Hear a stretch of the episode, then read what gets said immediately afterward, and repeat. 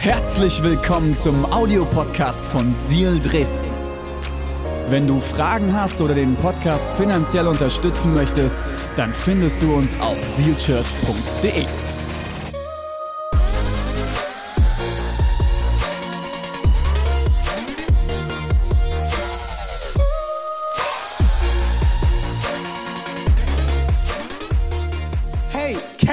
das auch? Du bist mit Jungs, Mädels, Freunden unterwegs. Äh, Gerade bei Männern ist das ganz oft so ein Ding. Männer sitzen abends zusammen und trinken ein Bierchen vielleicht jetzt schon eine längere Zeit nicht mehr. Und, und dann geht's los. Ey, Alter, Jung, ich drück jetzt 150 Kilo auf der Bank. Nein, nie im Leben, glaube ich ja nicht. Zeig her, hast du Videos, gib mir Beweise. Oder kennt ihr das? Ich weiß nicht, was, was Mädels sich vielleicht auch mal betteln können. Ich habe keine Ahnung. Diana, gibt's da auch so, gibt's das auch bei Frauen, so Battles untereinander? Hast du meinen Eyeliner gesehen? Beweise! Hey, oder die kleine Jungs schon. Kleine Jungs, kennt ihr das? Mein, äh, mein Papa ist der Stärkste.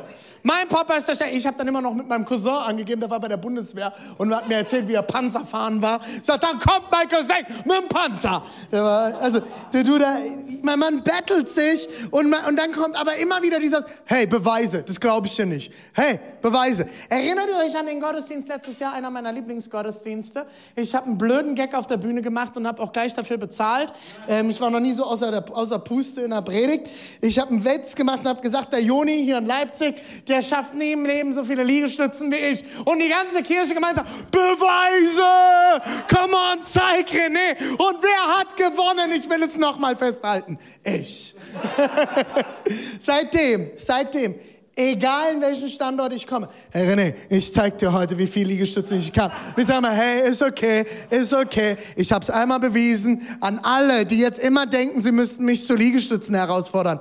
Ich habe es einmal bewiesen, das reicht, okay? Es reicht, okay?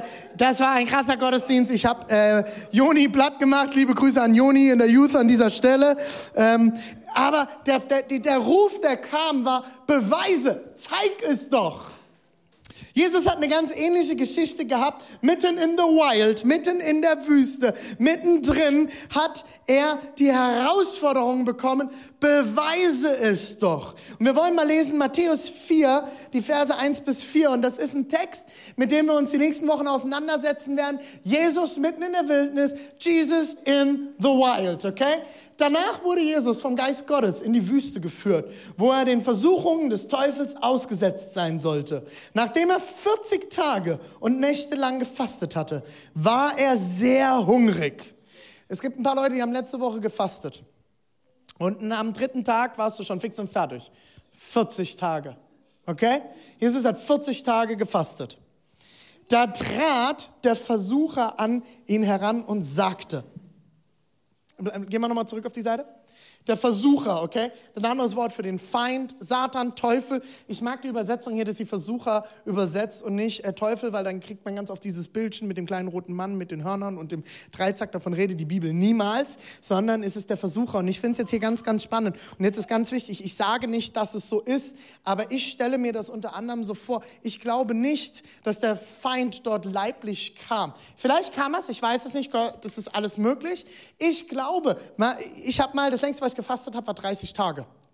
Habe ich damals auch aus gesundheitlichen Gründen, es war extrem herausfordernd. Ich habe einmal an einem Sonntag eine Banane gegessen, weil mein Blutzucker so weit unten war und ich nicht mehr hätte predigen können.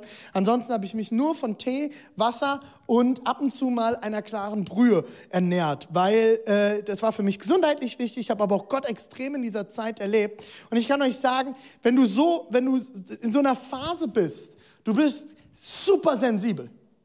Du bist super sensibel. Und ich glaube, dass in dieser Phase, dass es auch ein Kampf war, den Jesus auch in sich hatte. Weil keiner von uns, glaube ich, vielleicht hast du es erlebt, will ich dir nicht absprechen, aber die wenigsten Leute, die ich kenne, haben erlebt, dass der Teufel höchstpersönlich vor ihnen stand und gesagt hat, hey du, schlaf mit dieser Frau, geh fremd. Nein, meistens ist das ein Kampf, der in uns herrscht, oder? Der mitten in uns drin ist. Und ich kann mir das oft vorstellen, wie das in Jesus angefangen hat zu kämpfen und der Feind ihm Fragen gestellt hat, ihm Sachen gesagt hat. Da trat der Versucher an ihn heran und sagte, Achtung, wenn du Gottes Sohn bist, dann befiehl doch, dass diese Steine zu Brot werden.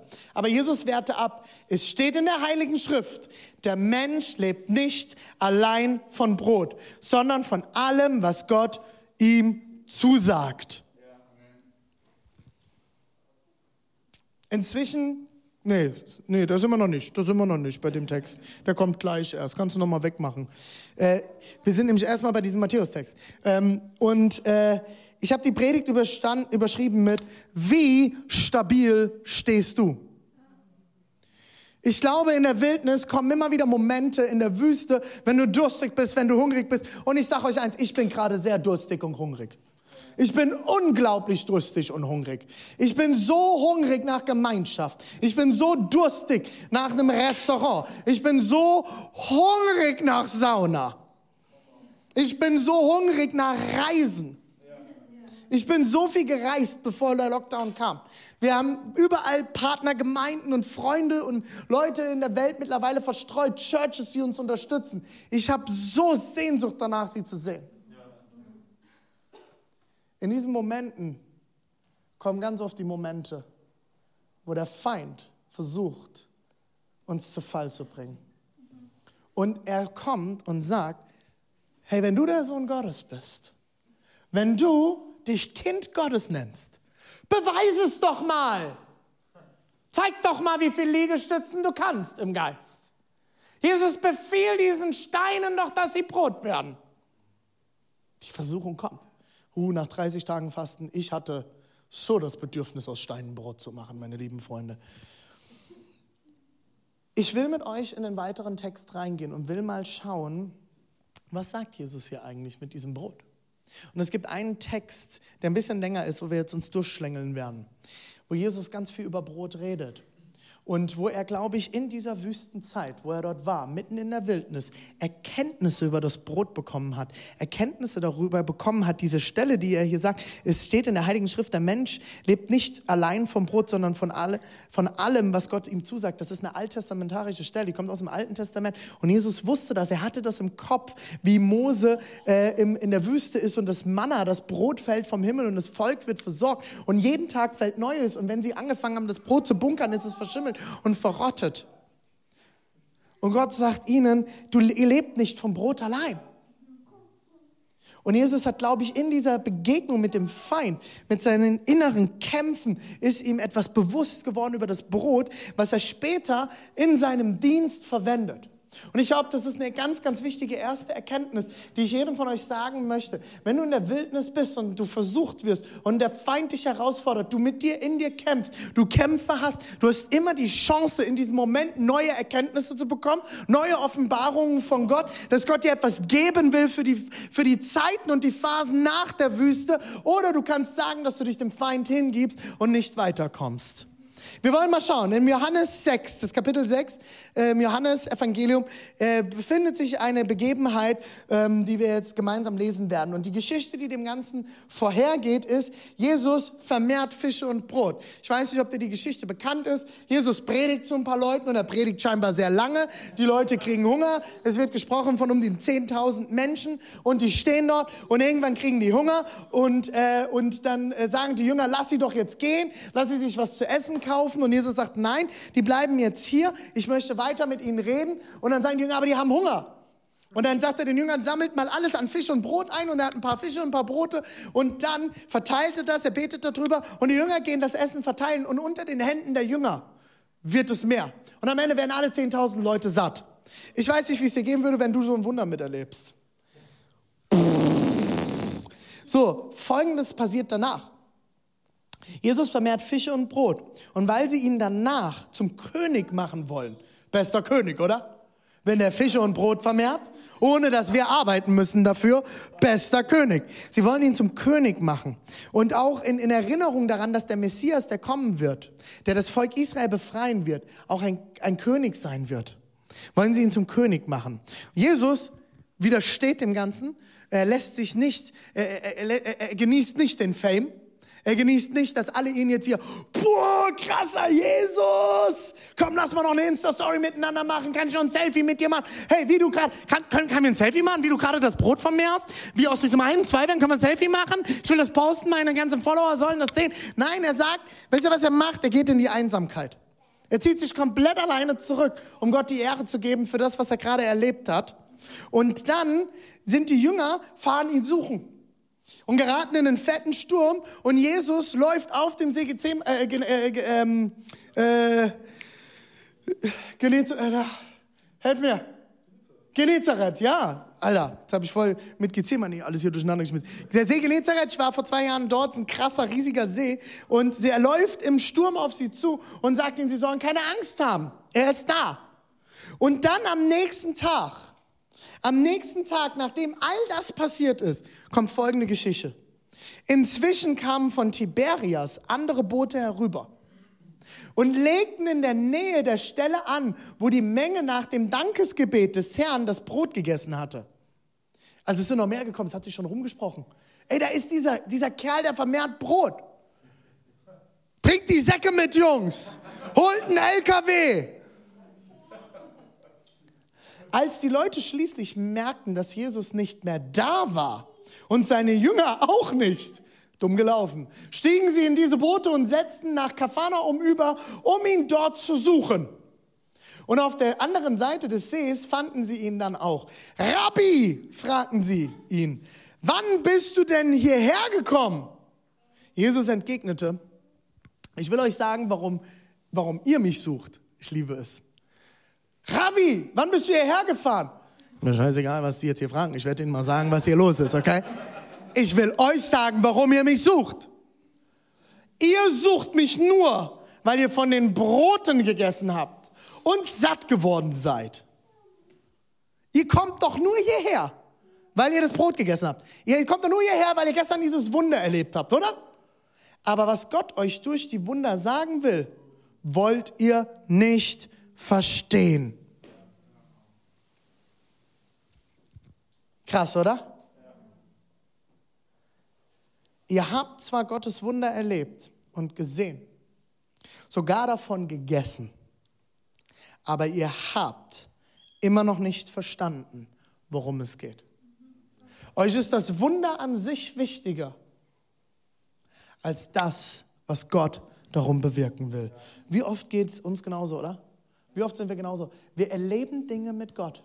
Wir haben gesehen, Leute, ich, Leute, ich kann euch das nur sagen, die ganzen Jahre haben Deborah und ich, auch als Jugendpastoren, wir haben mega wenig Geld zur Verfügung gehabt. Wir hatten, teilweise sind wir einkaufen gegangen und wir wussten nicht, wie wir den, den Einkauf bezahlen sollen. Wir, wir, wir, sind im Glauben ins Geschäft gegangen. Und wir hatten ein paar kleine Sachen im, im, im Einkaufswagen, die wir bezahlen konnten. Und dann kommt jemand rein und sagt, hey, cool, dich zu sehen packt einen Wagen für euch, zahl ihn. Wie oft haben wir solche Sachen erlebt und trotzdem, kennt ihr diesen Moment? Ihr habt Dinge erlebt mit Gott. Hey, erinnerst du dich, René? Nö, habe ich vergessen. Und wir vergessen, wir haben sogar von dem Wunder gegessen, von dem Brot. Und wir haben trotzdem noch nicht in der Tiefe verstanden, worum es am Ende geht und was Gott für uns bereit hat, wer er am Ende ist, oder? Das sagt er diesen Leuten hier. Ihr wart dabei gestern, ihr habt es gesehen, ihr habt es gegessen. Habt es immer noch nicht gecheckt. Ihr wollt mich jetzt hier zum König machen. Ihr wollt jetzt hier mich ehren. Ihr habt nicht verstanden, dass es um den Vater geht. Johannes 6, 23 bis 96 geht es weiter. Statt euch nur um die vergängliche Nahrung zu kümmern, bemüht euch um die Nahrung, die Bestand hat und das ewige Leben bringt. Oh, jetzt schwätzt er wieder in Rätseln. Ich stelle mir das manchmal vor, wie die Jünger auch nebendran standen und Petrus und Andreas gucken sich an. Jetzt geht das wieder los. Kannst du mal mitschreiben, dass wir das Rätsel nachher lösen können? Also ich glaube, dass das hat die echt herausgefordert. Warum kannst du jetzt nicht mal Klartext sprechen, Jesus? Diese Nahrung wird euch der Menschensohn geben. Okay, notieren, Menschensohn, das haben wir schon mal gehört. Denn ihn hat Gott, der Vater, als seinen Bevollmächtigten bestätigt. Es geht nicht um die vergängliche Nahrung, sondern es geht um Nahrung, die Bestand hat, die euch für immer satt machen wird und die am Ende ewiges Leben bringt. Und die bringt der Menschensohn. Am Ende könnte man es zusammenfassen. Jesus sagt zu ihnen, hört auf, euch nur um das zu kümmern, was vor euren Augen ist. Ihr wollt, ihr wollt Essen haben? Ich habe doch so viel mehr bereit. Und ich habe es euch doch sogar schon mal gezeigt. Es ist so viel mehr. Ich tue diese Wunder, um euch zu erklären, was dahinter steckt. Wie gut mein Vater ist, dass er euch versorgen will, so wie du das Sattgefühl im Magen gespürt hast, will er dir das hier geben, dass du innerlich satt wirst. Habt ihr das nicht verstanden? Ich will euch nicht nur das Leben hier auf der Erde geben. Ja, das gebe ich euch. Ich versorge euch. Ich will, dass ihr satt seid. Aber ich will noch viel mehr, dass ihr ewiges Leben habt. Und es geht weiter. Es geht weiter. Nächster Text. Da fragten sie ihn, was für Dinge müssen wir denn tun, um Gottes Willen zu erfüllen? Gute Frage. Was müssen wir denn jetzt machen? Jesus, ich, wir verstehen es noch nicht ganz. Jesus antwortete, Gottes Wille wird dadurch erfüllt, dass ihr an den glaubt, den er gesandt hat. Ah, wieder ein Rätsel. Wen hat er denn jetzt? Meint er jetzt wieder sich selber? Ey, der Typ. Äh, stellt euch das mal vor, dort stehen tausende von Leuten und die Diskussionen gehen los. Von wem redet er denn jetzt? Johannes den Täufer? Nee, doch nicht Johannes den Täufer, das haben wir doch schon längst durch. Das ist vorbei. Ich hab, der redet von sich selbst. What? Wie kann er denn so von sich selber reden? Den, der Gott gesandt hat? Oh, ich glaube, der ist ein bisschen auf dem Überfliegertrip. Heute würdest du sagen, sag mal, was hat denn der geraucht? Und Leute, ich glaube, dass sie diskutiert haben, dass es direkt losging. Doch nun sagten sie, wenn wir dir glauben sollen, dass du von Gott gesandt bist, aha, dann lass uns ein Wunder sehen. Show me, beweise es. Das ist uns Beweis. Wo bleibt dieser Beweis? Alter Falter. Wieder, beweise es Jesus. Selbe Situation wie damals in der Wüste. Und sie haben ihn gesucht wegen einem Beweis, Achtung, den sie doch gestern bekommen haben. Sie haben einen Tag davor, haben sie den Beweis bekommen. Sie haben alles gekriegt. Wie oft vergessen wir, wie oft vergessen wir, was Jesus schon längst für uns getan hat. Wir sitzen in einer Situation und sind pisst, sind angepisst, sind sauer, sind, wo bist du denn, Jesus? Und er sagt, hey, gestern habe ich dich beschützt, du hast es nur nicht mitgekriegt. Du wusstest nicht, was gestern passiert wäre, wenn ich nicht da gewesen wäre. Und wir machen Gott klein und kleiner und kleiner. Und wir denken, Gott muss handeln, wie wir denken. Das Problem ist, wenn wir denken, dass Gott so handeln muss, wie wir es denken, wie klein machen wir Gott? Gott kann doch so viel mehr tun. Wenn wir ihn klein machen und er soll nur tun, was wir ihm sagen, dann kann er ja gar nicht mehr tun, was er er tun will und uns damit überraschen, was viel besser ist als das, was wir denken. Wir machen ihn klein. Wir halten ihn zurück. Und genau so haben sie es hier gemacht. Es geht weiter. Vers 31 bis 34. Leute, kommt mal, es kommen so gute Sachen. Damals in der Wüste haben uns unsere Vorfahren Manna, haben unsere Vorfahren Manna gegessen, wie es ja auch in der Schrift heißt. Brot vom Himmel gab er ihnen zu essen. Ihr erinnert euch, ich habe es vorhin erzählt. Das war, als sie aus Ägypten ausgezogen sind hat Gott sie versorgt mit Brot vom Himmel. Ich sage euch, das Brot vom Himmel, übrigens das, was ich euch gestern gegeben habe, erinnert ihr euch daran, hat euch nicht Mose gegeben. Es ist mein Vater, der euch das wahre Brot vom Himmel gibt. Denn das Brot, das Gott gibt, ist der, der vom Himmel herabkommt und der Welt das Leben schenkt. Herr, sagten sie dort zu ihm, gib uns immer von diesem Brot. Gib es uns, wir brauchen es. Wie oft, wie oft bitten wir Gott um etwas, was wir schon längst bekommen haben? Nur weil wir vergessen haben und uns nicht mehr bewusst sind, was Gott uns eigentlich schon gegeben hat. Und das ist genau die Situation. Sie sind am Tag davor, sie haben so viel bekommen. Und Jesus steht mitten unter ihnen. Er sagt, ich bin dieses Brot. Ich gebe euch ewiges Leben. Und er ist mitten unter ihnen. Wie oft bitten wir Gott um etwas, was wir schon haben, oder? Wir, gehen, wir haben von Gott etwas empfangen. Wir haben Leben empfangen. Wir haben Versorgung empfangen. Wir, wir haben empfangen, wer wir sind durch Gott. Und wir stehen und sagen, Gott, kannst du mir mal alles geben? Warum bist du nicht bei mir? Und Gott sagt, ich bin doch bei dir. Ich habe dir das schon längst zugesagt. Wenn meine Kinder abends kommen und sagen, Papa, ich habe Angst, hole ich sie zu meiner Seite. Ich sage, erinnere dich dran. Wer ist immer bei dir? Jesus. Genau. Und jetzt beten wir dafür, dass nicht, dass Jesus bei dir ist. Wir beten so oft, Jesus sei bei uns. Hä? Warum?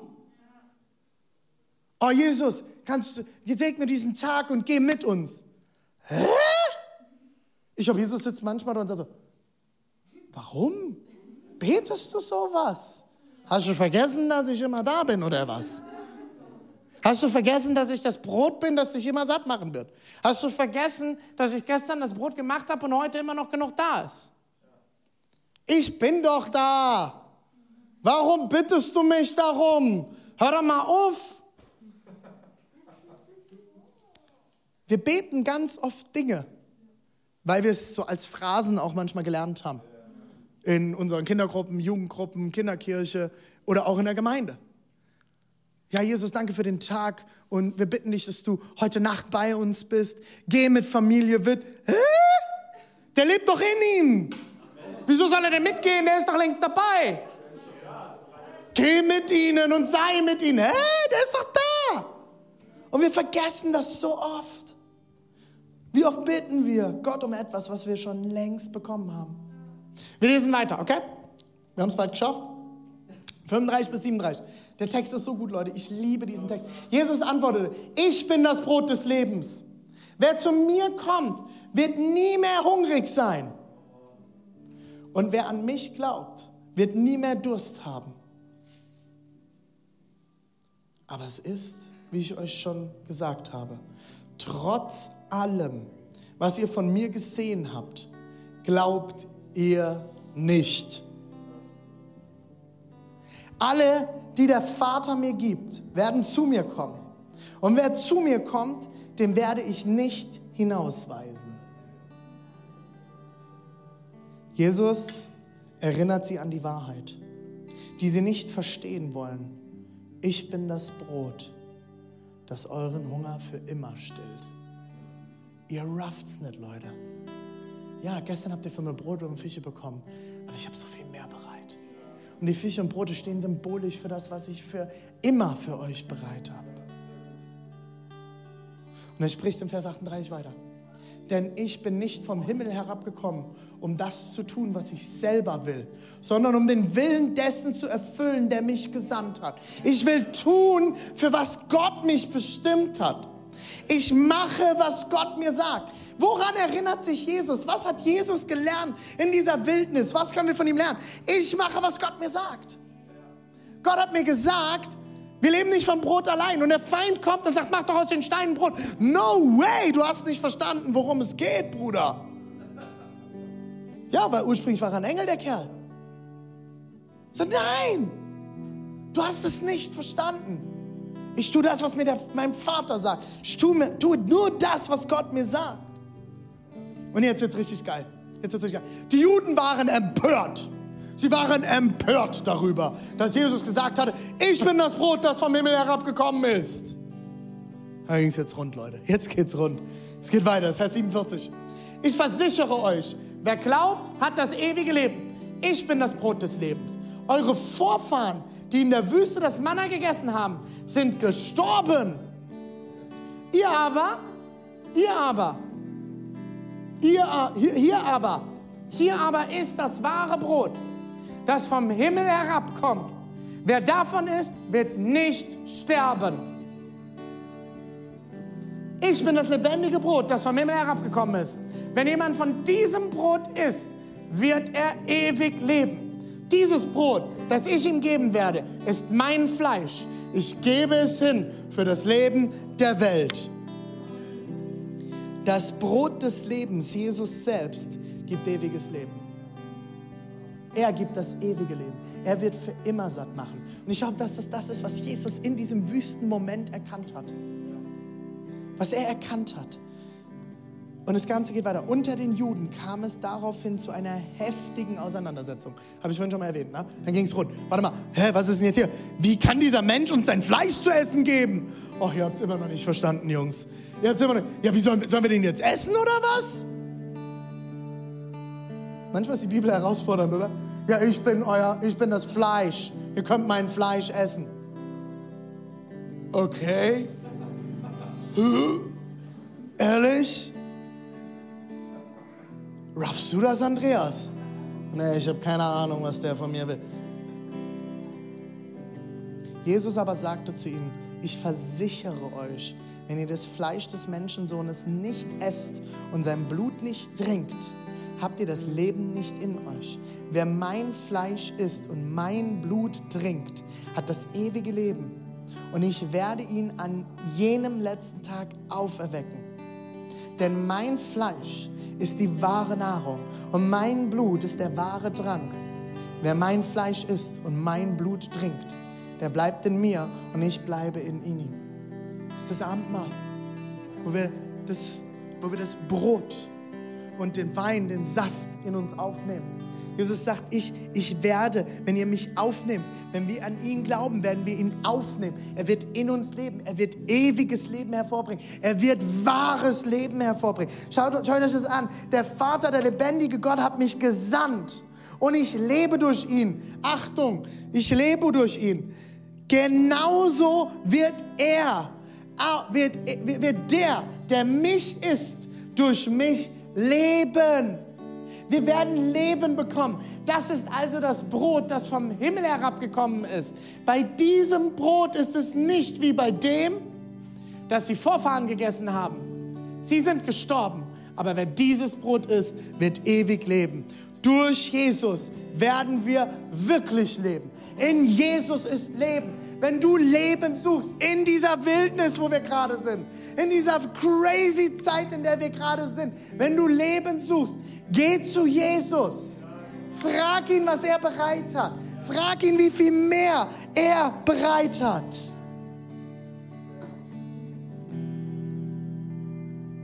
Erinnert euch, wo wir reingestartet sind, die Geschichte von Jesus in der Wüste.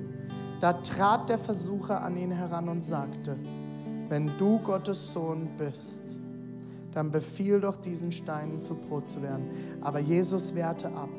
Es steht in der Heiligen Schrift, der Mensch lebt nicht vom Brot allein, sondern von allem, was Gott ihm zusagt. Was Gott ihm zusagt. Was können wir hier zum Abschluss heute lernen? Leute, das war ein langer Bibeltext. Ich liebe ihn. Jesus, Jesus geht in der Wüste, mitten in der Wildnis, auf das Brot ein. Und an einer anderen Stelle gibt er den Menschen Brot und erklärt ihnen danach, einen Tag später, worum geht es hier eigentlich? Was sagt Jesus hier in der Wildnis, in the wild? Was sagt er hier? Was können wir lernen als Church in the wild? Was kannst du gerade lernen in dieser crazy season? Erstens, erstens, erinnere dich an das, was Gott in deinem Leben getan hat und wer er für dich ist. Ja, schreib es dir auf. Erinnere dich daran. Erinnere dich an das, was Gott in deinem Leben getan hat. Erinnere dich mal. Mach es dir bewusst und wer er für dich ist. Wer ist dieser Gott für dich? Was hat er für dich getan?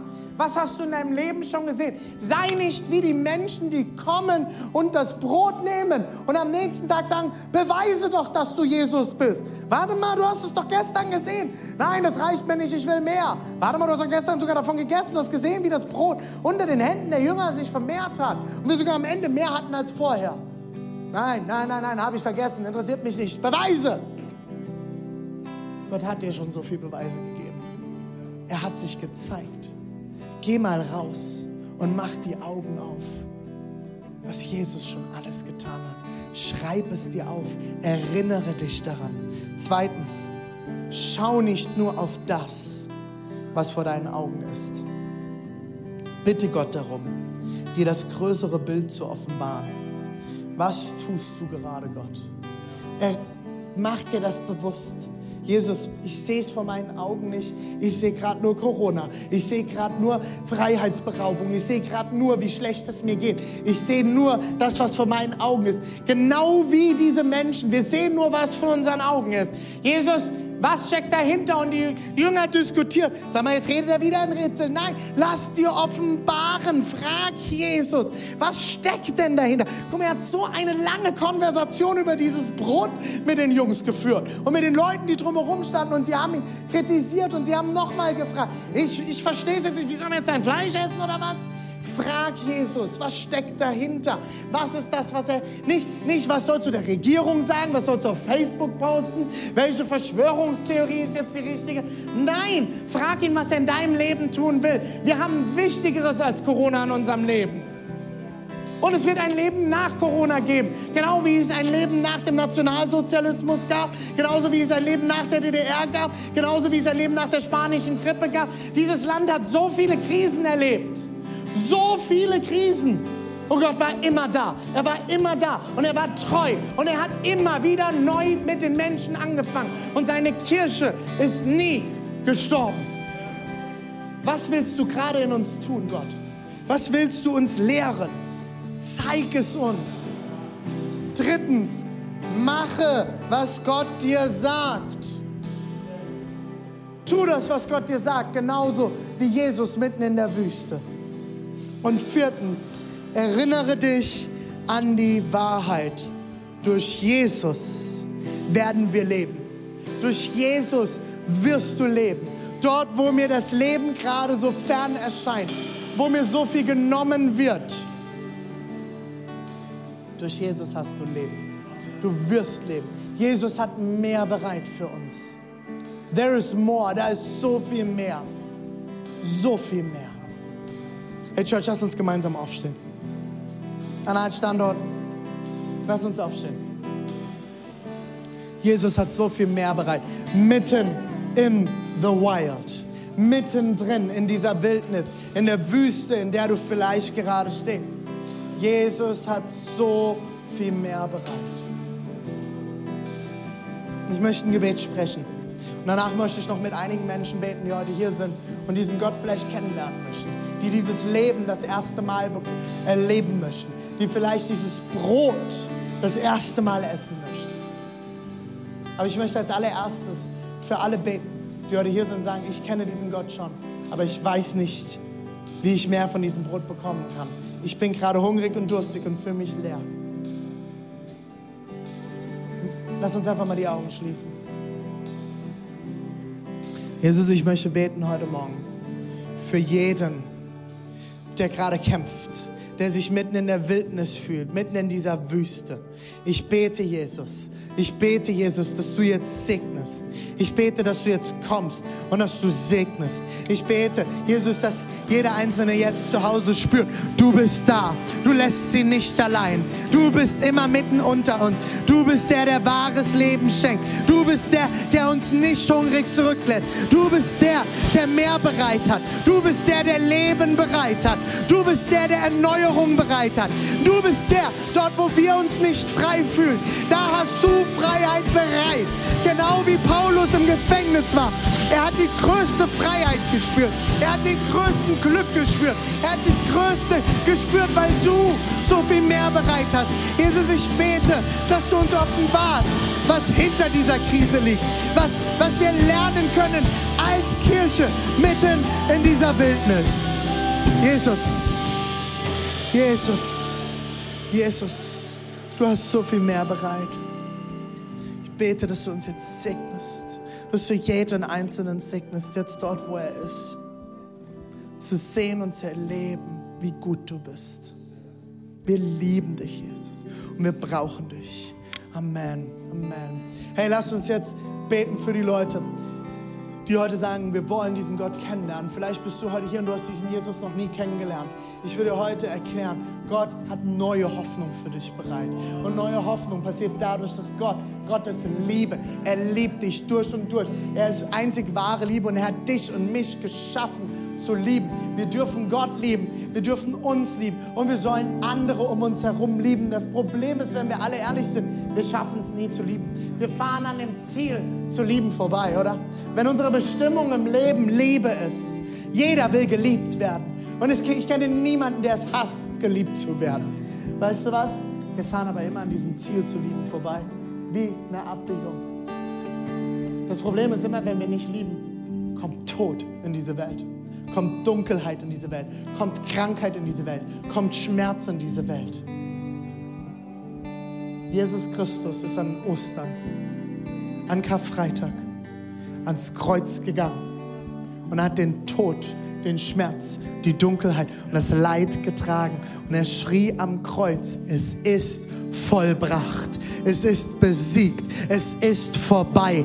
Und Jesus ist aber nicht am Kreuz geblieben. Er ist nicht unter den Toten geblieben. Und deswegen dürfen wir neue Hoffnung haben auf ein ewiges Leben mitten im Zentrum unserer Bestimmung. Zu lieben Du sollst und darfst lieben. Und weil Jesus von den Toten auferstanden ist und nach drei Tagen zum Leben zurückgekehrt ist, dürfen wir Hoffnung haben auf mehr, auf Liebe, auf Gutes, auf Versorgung, auf Heilung. Ich frage dich heute, dort wo du jetzt bist, willst du diesen Gott kennenlernen? Willst du heute mit mir beten, dass Jesus Christus in dein Leben kommt? dass es wie in dem Text heißt, dass, er, dass du ihn in dich aufnimmst. Das klingt vielleicht total verrückt, aber Jesus will in dir leben. Er will Raum in dir nehmen. Willst du ihn heute kennenlernen? Zu sagen, Jesus, komm in mein Leben, ich schaff's nicht allein, ich brauche dich. Lass uns gemeinsam alle die Augen schließen. Wenn du in der Microchurch bist, jetzt, und du sagst, ich will diesen Jesus kennenlernen, oder ich bin weggelaufen, ich bin weggerannt. Und ich will heute zurückkommen zu diesem Vater. Und du willst dieses Gebet mit mir jetzt sprechen. Dann streck doch mal deine Hand nach oben als ein Zeichen. Hier bin ich. Hier bin ich. Alle Augen sind geschlossen. Im Moment der Privatsphäre in diesem öffentlichen Raum. Streck deine Hand ganz nach oben oder leg deine Hand auf dein Herz. Wir wollen mit dir beten. Wir wollen jetzt mit dir beten. Und wenn du zu Hause bist am Bildschirm und du sagst, ich will dieses Gebet heute beten, dann leg deine Hand auf dein Herz und lass uns gemeinsam beten. Ich bete ein, zwei Sätze vor und wir beten als gesamte Kirche an allen Standorten mit, um die Leute heute bei diesem lebensnotwendigen Schritt zu begleiten. Los geht's. Jesus, ich stehe hier und ich lege alles ab. Ich bekenne, ich schaff's nicht allein. Ich brauche dich in meinem Leben. Heiliger Geist, erfülle mich mit deiner Kraft, mit deiner Nähe, mit deiner Liebe. Ich will dir nachfolgen bis an mein Lebensende. In Jesu Namen. Amen. Come on, Church.